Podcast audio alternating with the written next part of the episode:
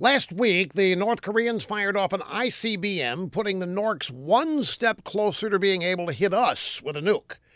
Laura Rosenberger, Washington Post, called it an extraordinarily dangerous development. And then she berated Trump for tweeting about it. Because unlike President Trump, Laura Rosenberger is an expert. Yeah, she worked in the State Department and on the National Security Council for Presidents Bush and Obama. She knows how difficult the Norks are to deal with, and she knows how incredibly hard it is for the U.S. and our allies to coordinate a response to the Norks launching missiles. Ms. Rosenberger says that Trump's reaction, reaching for his phone and then firing off chest thumping statements on Twitter, is reckless.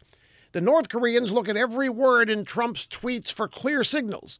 But according to Ms. Rosenberger, the problem is it's not clear that Trump has any idea of what his own intentions are. You see, Trump isn't smart. He never worked for the State Department, the NSC, or for the Messiah, Barack Hussein O. So if Trump keeps tweeting, we might end up in a nuclear war with the Norks. Now, forgive me, Ms. Rosenberger, I have to ask if you and the other experts in North Korea are so smart, why are we still facing the same problem with them? And why are they getting better at what they're doing after all these years if you are so damn smart? Hmm?